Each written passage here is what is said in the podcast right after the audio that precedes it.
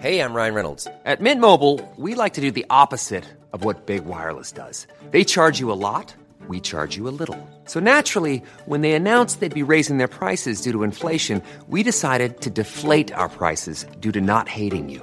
That's right. We're cutting the price of Mint Unlimited from $30 a month to just $15 a month. Give it a try at mintmobile.com slash switch. $45 upfront for three months plus taxes and fees. Promo rate for new customers for limited time. Unlimited more than 40 gigabytes per month. Slows. Full terms at mintmobile.com. My business used to be weighed down by the complexities of in person payments. Then, Stripe Tap to Pay on iPhone came along and changed everything.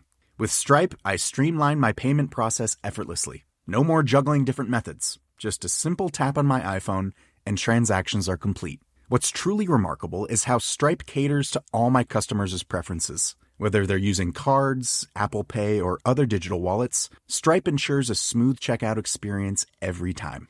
Setting up Stripe was a breeze, taking just minutes to get up and running. From local markets to global retailers, Stripe helped me expand my reach and grow my business with ease. To learn how Tap to Pay on iPhone and Stripe can help grow your revenue and reach, visit stripe.com slash tap iPhone.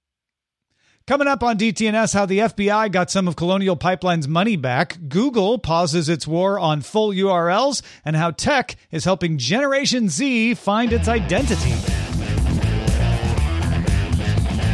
This is the Daily Tech News for Friday, June 11th, 2021, in Los Angeles. I'm Tom Merritt. And from Studio Redwood, I'm Sarah Lane. And your boy, back from the SMR podcast, Big Chris Ashley. What it do? Drawing the top tech stories from Cleveland, I'm Len Peralta. And I'm Roger Chang, the show's producer. Uh, we were just having a, a, good old conversation about movies and trailers and spoilers. If you want that wider conversation, get our other show, Good Day Internet. It includes this show in it. Just become a member at patreon.com slash DTNS. Let's start with a few tech things you should know. NVIDIA announced it's acquiring the high definition mapping startup DeepMap. NVIDIA intends to use DeepMap's mapping IP in its autonomous vehicle business called NVIDIA Drive, which will let the company scale worldwide map operations. A couple quick Windows things here. The 6.115 update to Apple's Boot Camp now includes support for Windows Precision touchpad drivers. That includes single tap to click, lower right corner to right click, down motion to scroll up, and three or four finger gestures. So if you're a Boot Camp user, that's nice. Also means there's still, you know, updating in Boot Camp. Microsoft uh, introduced Windows Precision Touchpad in 2013, so this has been a long time coming. In another Windows development, Microsoft has updated its lifecycle page for Windows 10 Home and Pro to indicate it will continue to support at least one Windows 10 semi annual channel until October 14th, 2025. That's interesting because previously retirement dates were only given to the twice yearly releases of Windows 10, the updates. So having this overall date has fueled speculation that Microsoft might announce a replacement for Windows 10 in its June 24th announcement, which it has said will include Windows, quote, most significant updates of the past decade, decade, decade, decade. McDonald's said Friday it's hired security consultants to investigate unauthorized access into its networks. Intruders accessed data from markets including South Korea, Taiwan, and the U.S., which included some employee and franchisee contact information, details about restaurants in the U.S., along with delivery customer info like name, phone, email, and address in South Korea and Taiwan. Some information on employees in South Africa and also in Russia may also have been accessed, but no payment info appears to have been compromised. Ba-da-ba-ba-ba. The Chinese ride hailing giant Didi Chuxing filed for an initial public offering with plans to list on the New York Stock Exchange or NASDAQ. In its financial statements, Didi disclosed a $1.7 billion loss on $21.6 billion in revenue for 2020, with SoftBank owning a 21.5% stake in the company, followed by Uber, which owns 12.8%. The New York State Senate voted to pass on Digital Fair Repair Act, which quote, requires OEMs to make available for purposes of diagnosis, maintenance, or repair to any independent repair provider on fair and reasonable terms, documentation, parts, and tools, inclusive of any updates to information or embedded software. The bill must now pass New York's Assembly before the end of New York's legislative session on June 17th. Mm, getting closer and closer. All right, let's talk a little bit more about that Chrome browser, Sarah. What are they doing? Well, yeah, you might be you might like this or not like this, depending on who you are. Google released Chrome 91 this week, which ends the idea of only showing the domain name in the address bar of Chrome-based browsers. Now, you might remember years ago, Chrome stopped displaying the other stuff, the HTTP, in the address bar although it's still there if you're going to copy the URL and then paste it somewhere else. So the information is there, but it strips it out when you're looking at it. Last year in Chrome 86, Google tr- decided to try what Apple Safari was already doing, which is only show the domain name, but if you click into the address bar, then you see the whole thing. The idea is to help users identify when they might be being fooled with a confusing URL, for example, paypal.phishingsite.com. With the full URL, you might glance and see PayPal. But if you only see the domain name, which is actually phishingsite.com, you would know you're not actually at PayPal's website, or hopefully you would at least see it more quickly. Android police noted that Google engineer Emily Stark wrote in the Chromium Project's bug tracker that the simplified domain experiment will be deleted from the code base. She said, This experiment didn't move relevant security metrics, so we're not going to launch it.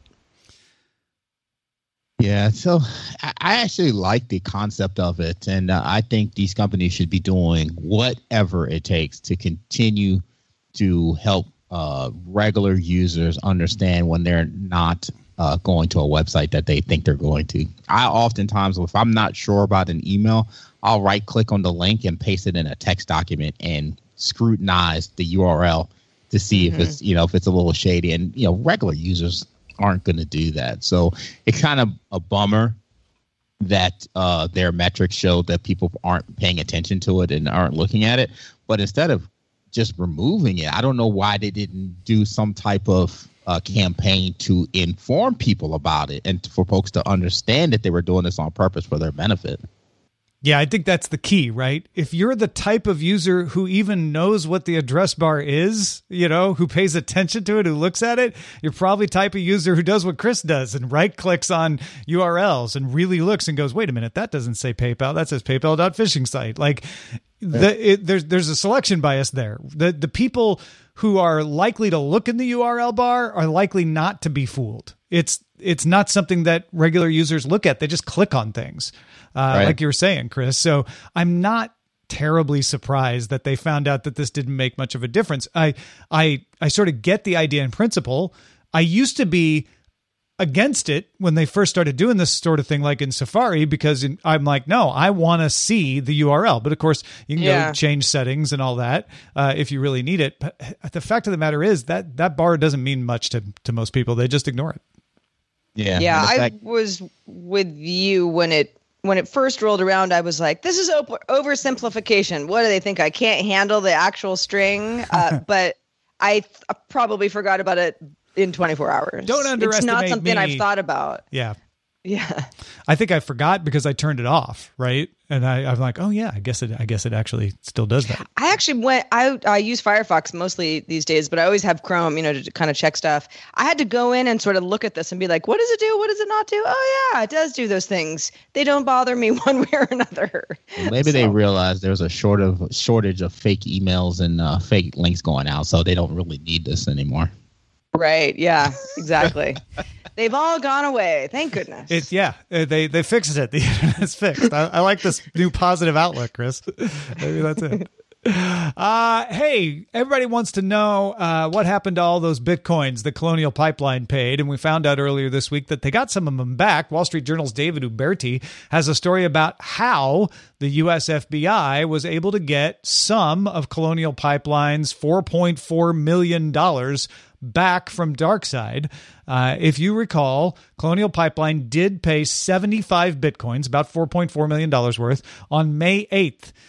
Essentially, the public nature of the blockchain worked in the FBI's favor here. While the identity of a wallet's owner is anonymous, and that's usually what you hear about oh, anonymous Bitcoin laundering money, the blockchain makes every transaction public, meaning you can know, any of us can know which wallet got money, even if you don't know who owns the wallet. Law enforcement agencies have been observing the blockchain closely, and because of that, even if they don't know exactly who owns which wallets, they've been able to develop a map of what addresses are used regularly by malicious actors. Because if people are paying ransoms, and a lot of people are paying ransoms, they sometimes pay them to the same wallet address multiple times. All right. So, a special agent of the FBI watched the blockchain for 19 days to see what happened to the 75 bitcoins that were paid by Colonial Pipeline. And they were transferred to like six different addresses on the first day. But because of the blockchain, you could figure out okay, went from that to that to that to that. On May 13th, DarkSide announced that some of its servers had been seized and 11.3 bitcoins were coincidentally transferred that day into a consolidated wallet that holds about 108 bitcoins. Those 11.3 bitcoins are still sitting there.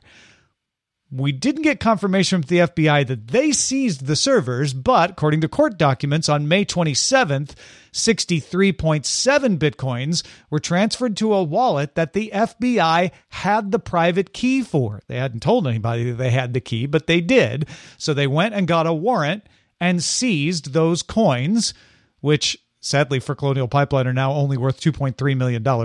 Law enforcement is watching to see if the remaining coins in that other wallet move out of that consolidated wallet. Uh, and if they go into a wallet that maybe they have the key for, they might be able to seize those too. So I, I like this story for a, a multitude of reasons. One, it's kind of nice when you see this stuff that there's somewhat of a happy ending. So that's just the basic of it. Two, uh, hopefully more companies start to engage the FBI and law enforcement when they have these type of situations because many of these companies don't even mention it, don't do a thing, they pay it, and they continue to enable these you know this market of you know capturing data and charging bitcoins to get it back. So you know if they see that the fbi can actually be successful in helping them then maybe they you know they can get in there a, a lot sooner and help prevent some of these things. But more importantly uh, what i like is the fact that hey folks understand that the fbi and other law enforcement agencies are up on these servers and on these blockchains and stuff like that. So if you think you're necessarily getting away with stuff, you're probably not. Yeah, I like I like Yeah, the I mean, I guess counter-narrative the- Go ahead, sir. I guess my only question is, you know, this is just, you know, is it doomsday all around? Is okay, well, if the FBI can do this and Colonial Pipeline got some money back, well, if I have Bitcoin in a wallet somewhere, you know, is someone going to, you know, figure out how to, you know, I don't know, take advantage of a server that that is somehow representing me and get a key and take my money too? Yeah, sure. Uh, remember though that uh, they had to do a lot of work to get that private key. I mean, it's easy for us to say, and they had the key, but there's a lot of a lot of legwork behind getting that key. That's hard work, and it's not something most entities are going to be willing to spend the time and effort to get, especially from somebody like me, right? The other thing is Yeah. they got a warrant. The FBI didn't just go do it. They went to a court and said, these bitcoins went to these addresses from Colonial Pipeline. We've traced them. Judge, can you sign the warrant that we're allowed to go do this? This wasn't the FBI just going rogue out there taking bitcoin. So you you Yeah. you, you know, you want to have that safety. But yeah, it's a fair question. Like could this happen to me? Probably not. It's it's too much effort, but it was worth it in a situation like this. And it and it does show that, you know, we always hear about Bitcoin as being secretive, but it's not that secretive. And, you know, you don't need to have an encryption backdoor to be able to enforce stuff against it here. Yeah. Good to re- good to remember. All right. So this is a super interesting story. So Tech in Asia has a write up in the newsletter about F1 Delta Time, a racing game that uses a blockchain to let players exchange in game currency for one of three cryptocurrencies Bitcoin, Ether, or USDT. You can also trade game assets as NFTs.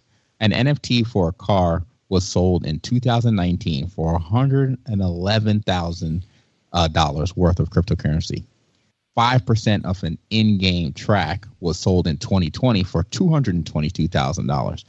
F1 Delta Times is made by Hong Kong-based Animoca brands which publish other blockchain-based games like The Sandbox. This is the new trend. Yeah, so got- thi- yeah, put the blockchain in your game now. Yeah, and the the thing about this, it's super interesting because these type of things have already existed. People have done this stuff before. It just doesn't exist in a in a way that people can uh, are readily able to take advantage of it. So what do I mean? Um, I play Destiny, okay, and Destiny 2 currently.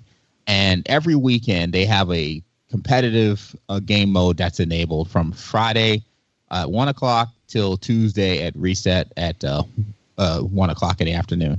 And essentially, it's very difficult. You have to win seven games in a row, seven matches in a row. You have fire teams of three v three v three, and but the reward at the end is generally considered some of the best weapons in the game. So and the, some of the best gear. So people really want this stuff, but they're not good enough to get it. And uh, so what you will see regularly advertised is are folks that are like amazing gamers that will say, you know what, we can get you flawless, and they charge for their services. So this is outside of people just sitting on uh, and uh, streaming on YouTube and people watching their streams. This is actually them saying, no, no, we will uh, take you flawless. Uh, we will try as many times as it t- takes to get us there. You pay us fifty dollars, hundred dollars, and you know we'll take the games. And these type of things happen all the time. Yeah. Also, I, you. Oh, go ahead. Oh, sorry. Just real quick. You also have you know regular uh, content where folks just don't feel like taking the time to do the same mission 100 200 times until they can get a weapon to drop because it's all uh, you know randomly generated and so they will take the time and say you know what i'll do that for you pay me 50 bucks and i'll keep doing it until until the weapon drops yeah it's it's interesting and the headlines are all about like these people are making money gaming. My my my guess is that animoca has some sort of mining arrangement on the other end so that the more you game the more you're helping them create coins which means that they can pay you them. Uh, that, that's just a guess. I don't know if it really works that way but that's interesting. It's interesting to say you can take your in-game currency and change it out to cryptocurrency because that cryptocurrency can then become real dollars. But i find it more fascinating that they're using nfts for the in-game items because you know a lot of people like to hate on NFTs like what are you buying? You're buying nothing. It's just bragging rights. Here's something where yes it is a non-tangible item but this NFT gets you a car right? And and that that goes back to what you're talking about Chris. Like that could be a huge advantage in the game. So you're you're paying for something that that is real. It may not be tangible but it's real to your experience in the game. Right. And uh people should probably understand, you know, NFT, the term NFT, non fungible. Uh, and uh, all it really means is that you have something that's not easy to get. You know, that you can't just replace it. You have ten dollars, you can trade it for ten singles. But if you have, you know, a rare picture, you can't just go get another rare picture. So that that's all that means. Yeah, we we have a whole uh, new episode out this week on Know a Little More uh, about the NFT. If you want to get a little bit of a deep dive into it, uh, but this is this is going to be something you're going to hear about. Uh, so so keep your ears open about you know people bringing blockchain into games, cryptocurrencies, NFTs, especially into online games like this. And I, I think this is something that that might get even bigger from here on out. Hey. I also think before we sorry before we move on I, I think that the you, you hear things like a car was sold a couple of years ago for over $100,000 worth of cryptocurrency and people go, "Oh, wow." So it's like we're, you know, people who can um, you know, win at an auction because they're so rich. It's like it doesn't have to be that that much money. That's just one extreme example of of how right. much people want something like this. Yep. Yeah, that was a re- that was a really powerful car. Uh, hey, folks, uh, if you're listening to Daily Tech News Show on the free public feed, uh, that's awesome. Thank you. Uh, you support us by hearing ads. But if you don't want to hear the ads, you can support us directly and cut out the middleman uh, by supporting us on Patreon. Get your own personal RSS feed supported directly by you. Find out more at dailytechnewsshow.com slash Patreon. It's that time of the year. Your vacation is coming up. You can already hear the beach waves, feel the warm breeze, relax, and think about work. You really, really want it all to work out while you're away. Monday.com gives you and the team that peace of mind. When all work is on one platform and everyone's in sync, things just flow wherever you are. Tap the banner to go to Monday.com.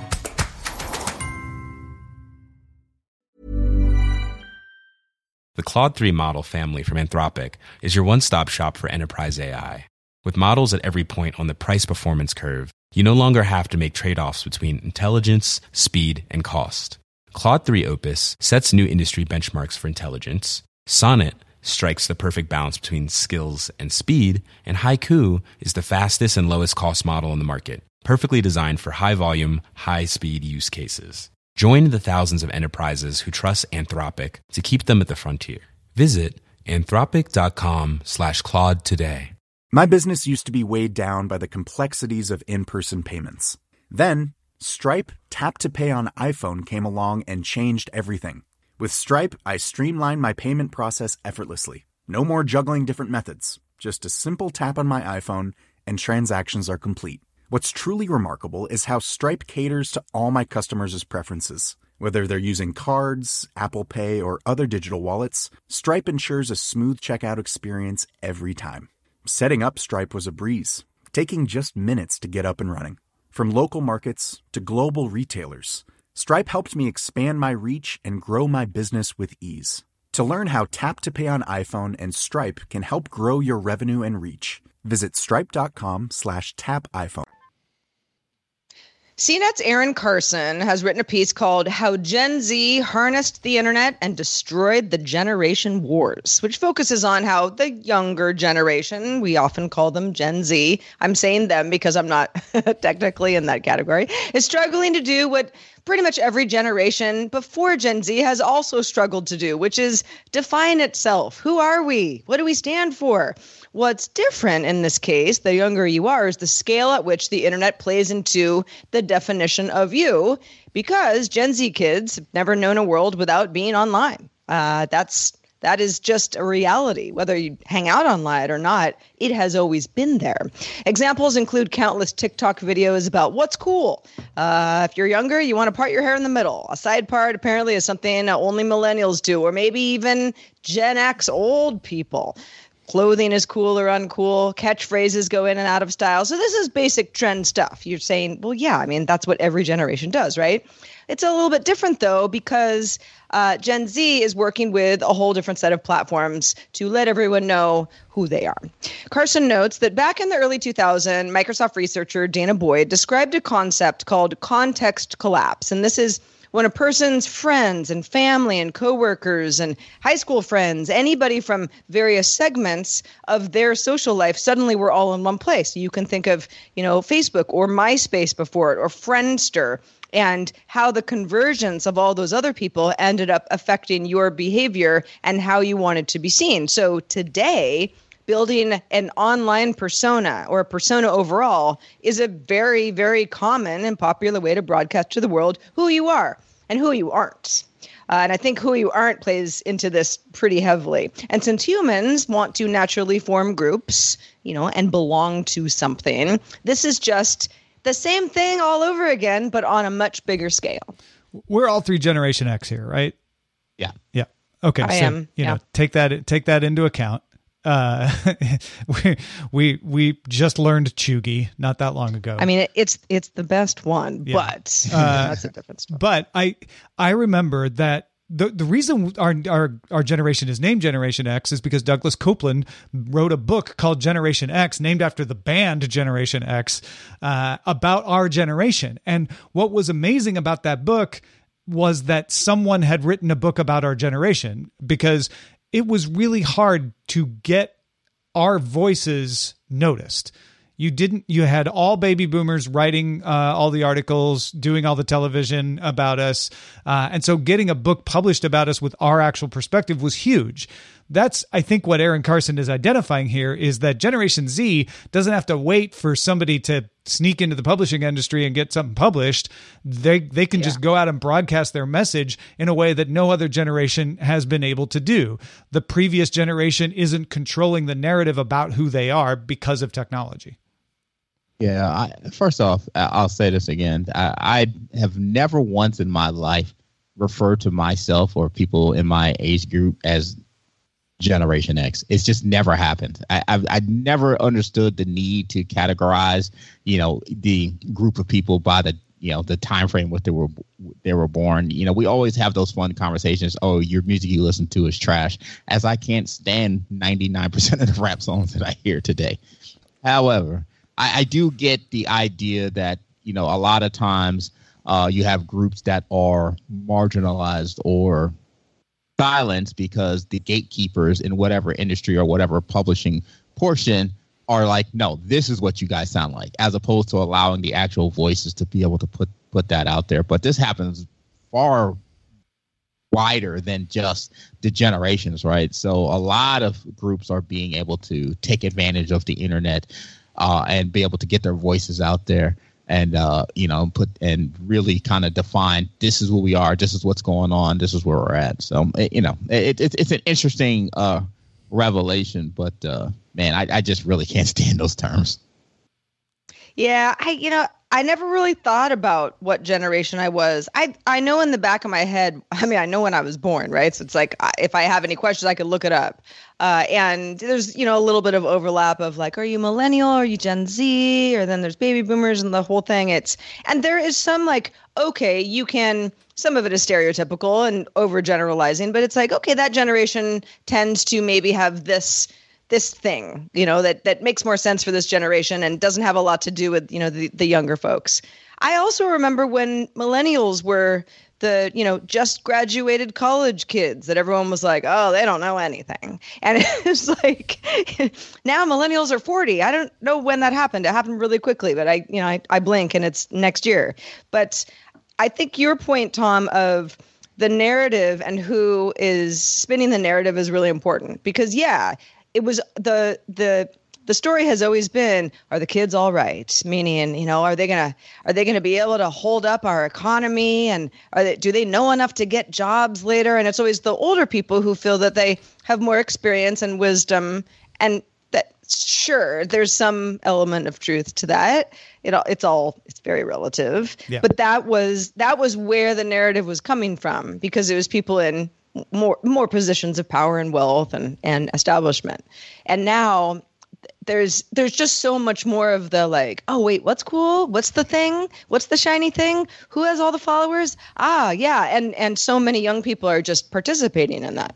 Yeah, I, I- you guys both hit hit on important points, which is uh, the generation label doesn't work for everybody, right? But it, it does work in aggregate when you're talking about large groups, and it usually only hits people dead center in the middle of that that aggregation, right? Uh, which is why we always continually do it. And usually it's because of what you were saying, where everybody's like, "Oh yeah, no, the music that I grew up with is way cooler than your kids' music," or you know, you you guys have all these weird slang words. Where does what does that even mean? But we all were like that when we were young, and and we all get uh, more skeptical about it as we get older. That all repeats. I think what is different about this generation, the the kids in their 20s and, and late teens right now, is that they're able to have a conversation about the identity of who they are in their age group in a way that nobody was able to do on that scale anyway right it, it happened in small Yeah. groups right in, b- before and now now it's happening nationwide and it's very similar to all the same things we have with political processes and, and entertainment where the extreme voices dominate you know and most people Right. are probably like you chris where they're like I, you know i don't even think about myself as gen z but there's a few loud voices out there going you and your skinny jeans get off my lawn Yeah, exactly right. I mean, I remember giving my son uh, grief because he would come out of the house and I'm like, dude, you can barely breathe. Stop it. Go take those jeans off. you know, he's like, no, you don't know what you're talking about. This is this is not it. But I ne- but I knew it was part of their identity and Yeah, what yeah. he did, and yeah, it was a, it was the end thing. And I always understood some things are in and some things are out. So it's like, okay, whatever. You know, I'm going to give you grief, but I'm not going to be like, you know, I'm not going to use that to define you one way or the other. You know, we wore Skidz back in the day. If anybody remembers those plaid, they were like pajamas that were plaid, but you know, you could dance in them and you you could you know, it, it, you looked cool. So it was just like that was it. they, no, they would- sound great. Yeah. No one's ever wearing pajamas but also with dancing. Great. Right? I mean all we're saying is generation x is the best generation but generations don't matter. That's the other yeah i mean be be whoever you want to be. It's cool just you know belong to the right group. All right everybody. A bipedal robot. Not that cool. You know what is cool though? An acrobatic robot. Yes that's where we're going with this. The cool folks at the institute for human and machine cognition or ihmc are developing a child-sized acrobatic humanoid named nadia But they're not the only ones. Researchers at the Biomimetic Robotics Lab eh, at MIT are also working on a new acrobatic robot. MIT's next gen mini cheetah robots, they're, they're different, but they look like the mini cheetahs uh, that have been around for a while, were developed with funding and support from Naver Labs and are exploring what the researchers describe as a new humanoid robot design, an actuator aware kinodynamic motion planner, and a landing controller as part of a practical system designed for highly dynamic motion control of the humanoid robot. So think robots that can perform backflips and perform backflips on surfaces that aren't just the ground. You know, it's kind of layers upon layers of agility that actually gets acrobatic, and legs that have newly designed actuators with higher power and better torque density. Now, this is all being tested in simulation, and some people say, yeah, well, simulation, I mean, that's not real world stuff. But MIT says it's modeling the detailed physical constraints that the robots are operating under as it performs dynamic motion. So, eventual real world motions are going to match the simulation as accurately as possible. My God. Hey, Mr. Robot, do a backflip and then go get the groceries from the store. It's always super cool until these robots start glowing red and they start forgetting their uh their three three laws. Yeah, then then uh, then what? I I love this. Uh, I I think uh, even though it's just a simulation, there's there's some important work being done here because yeah. it's it's able to do what Big Dog and all of those other scary red-eyed glowing robots do, uh, but but in a different way, in a more in a more efficient way. That uh, if they can get a prototype working this summer, which they think they should be able to, I think it's going to be a huge advance.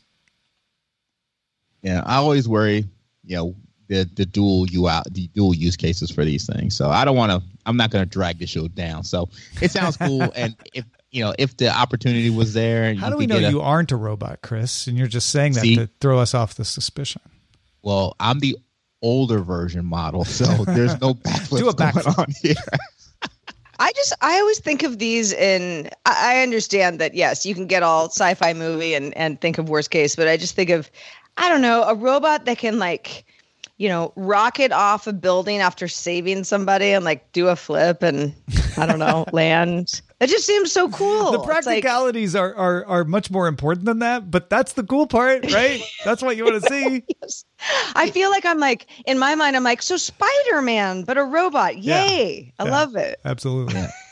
but the uh, you have well, I'll, I'll be honest. Like so, um, I never saw myself using like a grocery service to deliver groceries to the house. But oh, you know, during the pandemic, we you know, I I partook a little mm-hmm. bit. I mm-hmm. you know, I got a little taste, a little tasty taste. And uh yeah, it's actually pretty cool. I'm doing work and like I don't feel like running to the store. Hey babe, we need some chickens here so I can smoke them.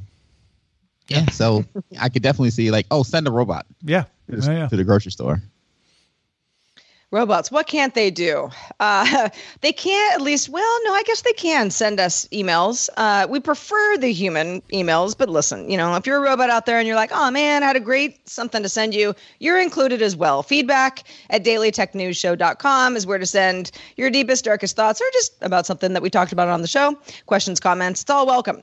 We also like to shout out patrons at our master and grandmaster levels. Today they include tony glass philip less and daniel dorado. Also thanks to two of our brand new bosses, Crystal and Bustrod, who just started backing us on Patreon. Thank you, Crystal. Thank you, Bustrod. Thank you. Thank you. Thanks. Smart, smart people. They're two of my favorite people right there, I have to say.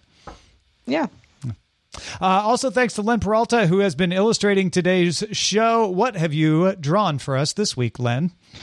Well, I got to say, I'm in the same group as you guys. I'm in Generation X, and so I had I readily admit that I may have gotten my my oldness may have gotten a little bit of this confused, but this is my version of the fight of the generation: Generation Millennial versus Generation Z. Uh, the uh, matchup is, uh, of course, the Millennial middle parter Megan B versus the babyface Generation Z and uh, they're both kind of squaring off with each other in a ring here. Uh, I'm just going to sit here actually in the background and, and eat popcorn and read Douglas Coupland. That's what I'm going to be doing. So uh, I will point um, out that it, the the side part is the millennial thing. The middle part yes, makes I know. The middle part's the Gen Z. with that, that that is why I am showing my Generation X vibe. I just don't care, right? It's like you can Yeah. fight over parts all you want. It's not going to be anything important to me. Anyway, uh, this was actually drawn on a Twitch stream live at twitch.tv forward slash Len Peralta with the help of Biocone 9 of 12, Gomac, Kepler 07, and KT Data. You can also pick this up over at my Patreon, patreon.com forward slash Len, and also at my online store at lenperaltastore.com. So get off my lawn and go and get this print. There you go. Thank you, Len. Also, thanks to Chris Ashley for being on the show. SMR podcast is all fired up in my podcatcher because I'm going on a walk after after this. What else is going on with you? Oh, you know, got, I got. I've been actively practicing smoking chicken. I'm gonna start posting some of those pictures. Uh, I eat, you know, even though I've smoked chicken for years, uh, I'm trying to get proficient at the barbecue chicken. So if you want to check me out, check me out on uh, on t- Twitter at Big Chris Ashley. But always check out me and the homies on SMRPodcast.com. You will not be disappointed. You really won't. Uh, hopefully, you won't be disappointed joining us live Monday through Friday at 4:30 p.m. Eastern, 2030 UTC every weekday, folks. Find out more at dailytechnewsshow.com/live. We will be back on Monday with Jen Cutter. Have a great weekend. Talk to you soon. Daily Tech News Show is brought to you by the following people host, producer, and writer Tom Merritt, although he was barely on this week. I don't know if he deserves a credit. Host, producer, and writer Sarah Lane. Executive producer and booker Roger Chang. Producer, writer, and host Rich Stroffolino. Video producer, Twitch producer Joe Kuntz. Associate producer Anthony Lemos. Spanish language host, writer, and producer Dan Campos. News host, writer, and producer Jen Cutter. Science correspondent Dr. Nikki Ackermans. Social media producer and moderator Zoe Detterding. Our mods, Beatmaster, W. Scottus One, BioCow, Captain Kipper, and Jack Shid. Mod and video hosting by Dan Christensen. Video feed by Sean Way. Music and art provided by Martin Bell, Dan Lueders, Mustafa A, ACAST, and Creative Ast Arts. ACAST ad support from Trace Gaynor. Patreon support from Stefan Brown. Contributors for this week's show include Scott Johnson, Justin Robert Young, and Chris Ashley. Guests on this week's show included Terrence Gaines, Nika Monford, and Trisha Hirschberger. Live art performed by Len Peralta. And thanks to all the patrons who make this show possible. This show is part of the Frog Pants Network. Get more at frogpants.com. Diamond hopes you have enjoyed this program. Hi, this is Janice Torres from Yo Quiero Dinero. If you own or operate a business, whether it's a local operation or a global corporation, partnering with Bank of America could be your smartest move. By teaming with Bank of America, you'll enjoy exclusive digital tools, award winning insights, and business solutions so powerful you'll make every move matter. Position your business to capitalize on opportunity in a moment's notice. Visit bankofamerica.com slash banking for business to learn more. What would you like the power to do? Bank of America NA, copyright 2024. This message comes from BOF sponsor eBay. You'll know real when you get it. It'll say eBay Authenticity Guarantee. And you'll feel it. Maybe it's a head turning handbag, a watch that says it all, jewelry that makes you look like the gem, or sneakers and streetwear so fresh every step feels fly. eBay gets it. So look for the blue check mark next to that thing you love and be confident that every inch, stitch, sole, and logo is checked by experts. With eBay Authenticity Guarantee, you can trust that feeling of real is always in reach. Ensure your next purchase is the real deal. Visit eBay.com for terms.